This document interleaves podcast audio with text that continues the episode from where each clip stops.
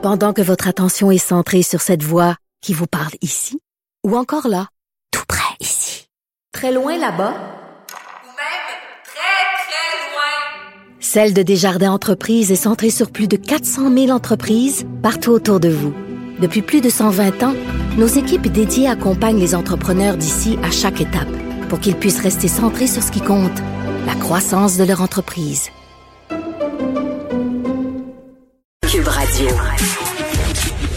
Le, le commentaire de Luc La Liberté, une vision américaine, pas comme les autres. Ah, Quenon euh, est loin d'être mort. Je parle bien sûr euh, de cette tendance euh, théorie du complot qui, bon, prétend que le la terre entière est gouvernée par une élite pédosatanique. Puis quand je dis ça à chaque fois, j'ai envie de rire, mais il y a vraiment des gens qui croient à ça. Luc, salut. Oui, bonjour Geneviève. On parle de l'influence de Quenon sur les églises américaines, puis c'est intéressant euh, cette discussion-là parce que tu sais Martin Geoffroy qui collabore ici à l'émission, qui est un spécialiste euh, de la radicalisation puis aussi des nouveaux phénomènes religieux. Là, faut faut que tu saches aussi que moi j'ai étudié en sociologie des religions les nouveaux phénomènes religieux justement et ces mouvements-là euh, politiques qui se veulent entre guillemets neutres peuvent avoir l'air, à prime abord, si on regarde de ça, de religion. Ils ont des comportements religieux, ils ont une explication du monde qui s'apparente à une religion. Donc, je trouve ça assez ironique de voir que Quenon est rendu influence véritablement l'Église américaine, les églises. Écoute, moi j'étais un peu euh, quand j'ai vu paraître les, les chiffres récemment, j'étais un peu mm. déconcerté parce que j'ai cru pendant un moment que tu sais on annonçait la, la, fameuse tempête, le fameux changement. Donald Trump, même le 20 janvier, hein, au moment où on procédait à la fermentation de Joe Biden, on disait attendez un peu, l'armée sur le point d'intervenir. Et euh, bon, tout ça relevait d'un monde parallèle, mais je me disais fort probablement qu'il y a tellement de gens déçus au sein de QAnon même qu'on va finalement s'éloigner du mouvement, que ça va perdre en influence et en mm. popularité. D'abord, j'apprenais aujourd'hui aussi qu'il y a une nouvelle date. Ça va se faire au mois d'août, la prise de pouvoir de Donald Trump. Donc, pour ceux qui seraient encore euh, accrochés à un possible changement de régime, la nouvelle thèse, la nouvelle théorie, c'est au mois d'août. Euh, mais c'est non seulement c'est demeuré très présent dans la sphère politique, euh, au sein des communautés religieuses, il y a un nombre de pasteurs assez impressionnants qui, ont été, euh, qui ont été interrogés par une firme euh, indépendante et qui ont dit, écoutez, ils sont maintenant suffisamment nombreux pour représenter à eux seuls le même nombre que certaines confessions religieuses. Et dans le message qu'on passe, c'est qu'on se méfie, grosso modo, de toutes les autorités, incluant l'autorité religieuse. Donc, quand on parle de, de, de désinformation, où on s'approvisionne encore en, sources d'information que sur QAnon, on en vient à contredire le message des grandes religions aux États-Unis. Donc, il y a eu ce, ce, mouvement qui, moi, me mm-hmm. fascine parce que c'est bien au-delà de la politique. Ça veut dire qu'on s'en prend au marché financier, on s'en prend aux politiciens, on s'en prend à la religion, on s'en prend à la consommation. Donc, ceux qui espéraient, ne serait-ce qu'au plan politique, un retour à la normale, QAnon ne semble pas être en train de décliner, mais au contraire, appelons ça mm. comme ça, de diversifier ses activités. Ben... Et c'est assez spectaculaire parce que moi, je regarde les élections euh, de 2022 qui s'en viennent. Écoute, quand on parle de QAnon, ça correspond aussi à, un autre chiffre, Geneviève, qui, qui est assez spectaculaire. 15% des Américains, les gens dont, auxquels se référait tout à l'heure en introduction en disant on, croit finalement que le monde est dirigé par une secte satanique hein, et que ce sont des, des, pédophiles, ils sont 15% des Américains à croire en ça. Il y a plus de républicains que de démocrates, mais c'est quand même 15 c'est beaucoup de monde sur ben, Moi, ça m'étonne pas vraiment, honnêtement. Euh, Puis tu sais, je ne vais pas rentrer dans les grandes interprétations intellectuelles, mais depuis le désenchantement du monde puis la révolution tranquille, on s'attarde au Québec, les gens ont besoin de croire en quelque chose. Donc, à un moment donné, ces théories-là trouvent écho. Ça fournit des explications simples à des problématiques compliquées. Ça, c'est une chose. Puis quand tu me dis, moi, je suis surpris euh, que ces théories-là trouvent encore écho alors que finalement, euh, Donald Trump a été débouté, qu'on est en train de se sortir de la pandémie. Moi, ça me surprend pas pantoute parce que quand tu t'attardes à comment ça fonctionne, Quenon, il faut savoir là, que vraiment justement, ce mouvement-là, c'est basé sur des énigmes que laisserait Q, un mystérieux, euh, bon, probablement, euh, ce qu'on dit, là, c'est que ça serait quelqu'un dans, dans, dans les cercles militaires américains assez haut placé. Les énigmes qu'il laisserait, qu'il laisse sur les médias sociaux sont toujours en train de s'adapter aux nouvelles réalités. Tu sais, qu'à chaque fois qu'il se passe quelque chose, il y a une nouvelle énigme. Puis là, bon, les adeptes de ces théories-là essaient de résoudre cette énigme-là. Et là, tout ça s'adapte. Donc, moi, que ce mouvement-là continue à faire euh, des adeptes et qui s'adapte à la nouvelle réalité post-pandémique, c'est loin de me surprendre. Au contraire, c'est dans la continuité de la, de la façon même de, de fonctionner de, de QAnon. Ben, tu vois, puis ça, sur quoi il faut... Quand je dis, moi, j'étais surpris, c'est le nombre. Que, parce que moi, j'appelle ça un jeu. J'avais publié... C'est vrai que c'est un jeu. D'ailleurs, là-dessus. Oui, c'est un peu comme un jeu vidéo. C'est très, très addictif. Mais que le nombre soit aussi important, moi, c'est ça qui m'a étonné. Et ça veut dire que si on veut revenir à un mode de vie, on ne, ne parlons que du plan politique, par exemple, de, la gestion des États-Unis, si on veut revenir à quelque chose d'un peu plus sain, d'un peu plus normal, d'un peu plus équilibré, quand on a 15% de la population, c'est assez pour convaincre des élus ben, de solliciter leur appui. 15 ça peut faire la différence dans bien des élections. Bien sûr. Et, ça, et ça explique le comportement de bien des, des, euh, des élus républicains, mais de certains de leurs partisans.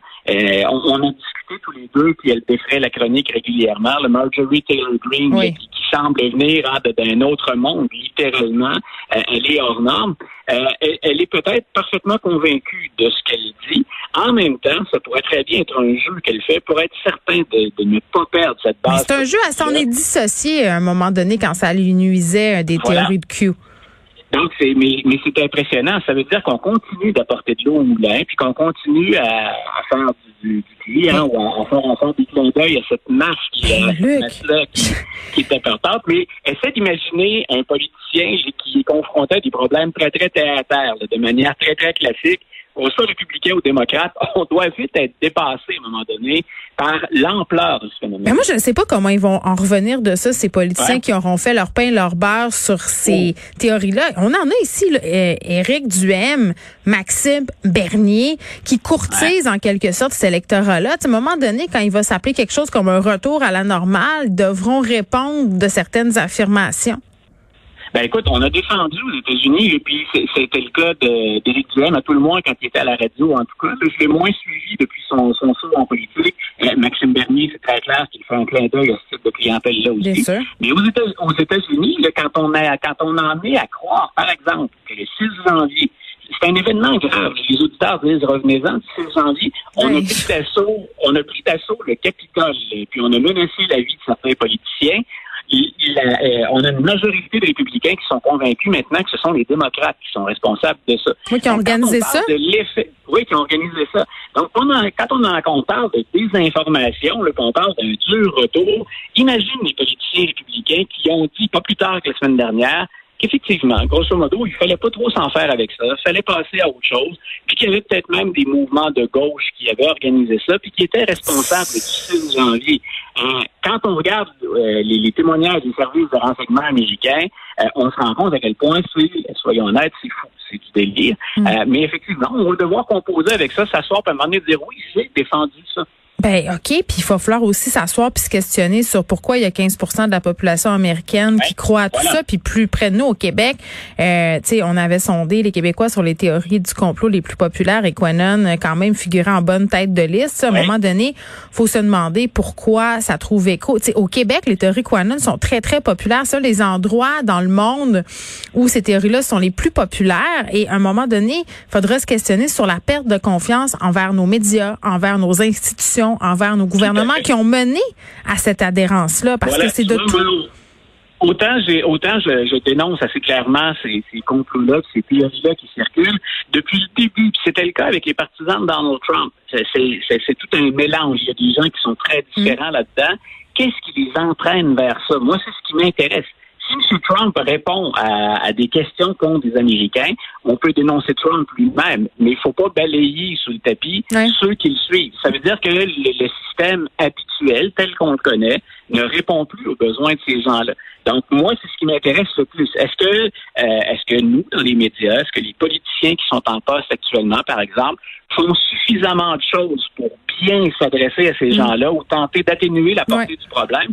Il y a quelque chose pour lequel on est responsable aussi. Il suffit pas de les appeler les touristes tata, les coucous, les édentés. il y a des explications politiques, sociologiques et économiques à ce phénomène-là. On se parle des États-Unis qui auraient espionné leurs alliés. Écoute, ça, euh, c'est le genre de choses dont on se doute. C'est le genre de choses qui circulent depuis longtemps, mais là, on en a des preuves et ça a été, ça a été reconnu. Euh, les États-Unis auraient, en passant par le Danemark, on, va expliquer pourquoi, ils auraient espionné quatre pays, dont, entre autres, des pays qui sont clairement des alliés France et l'Allemagne. Donc, M. Macron puis euh, Mme Merkel ont dit, euh, nous, on aimerait ça aller au fond de l'histoire. On veut savoir ce qui se passe. Et les deux joueurs impliqués, ben, c'est significatif, qu'on leur fait pas porter nécessairement euh, le même fardeau sur leurs épaules.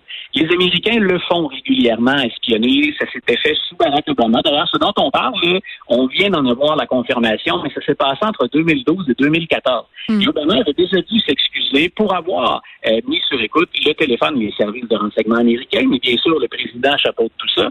Mais il avait dû s'excuser auprès d'Angela Merkel. Mais là, il semble qu'on se soit, pour accéder à des courriels, à Internet, à des téléphones, il semble qu'on soit branché sur, un câble sous-marin euh, qui passe par le, Danemark.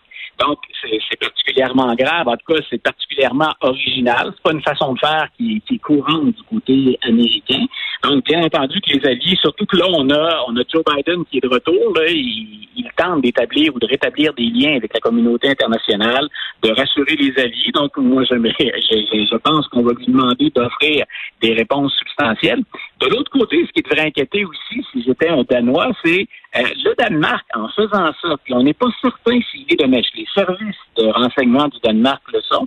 Mais pour le Danemark, c'est d'avoir permis d'espionner la communauté européenne, l'Union européenne. Donc, on, guillemets, on change d'équipe. On est outre-Atlantique, on joue avec d'autres pays européens et on peut imaginer que les regards, les projecteurs sont, sont euh, braqués sur le Danemark aussi. Euh, il y a plein de gens qui se sont demandé euh, ben, est-ce que le Canada peut avoir été espionné là-dedans? Si on le fait avec l'Allemagne, qu'on le fait avec la France, pourquoi pas avec le Canada? Faut dire qu'on a déjà des partenariats, hein, qu'on est déjà, euh, on travaille déjà très serré avec les services de renseignement américains, euh, mais euh, sans avoir de preuves formelles à donner, moi je pense que oui, les Américains ne vont pas se priver de ce qu'ils peuvent venir chercher comme renseignement. Mais je répète, c'est encore plus, c'est encore plus délicat ici parce qu'on est déjà associé dans des systèmes de surveillance et dans des systèmes de, de, défense. Une autre preuve qu'on vit dans un épisode de 24. Merci beaucoup, Luc. On se parle demain. Bye bye, bonne fin de journée.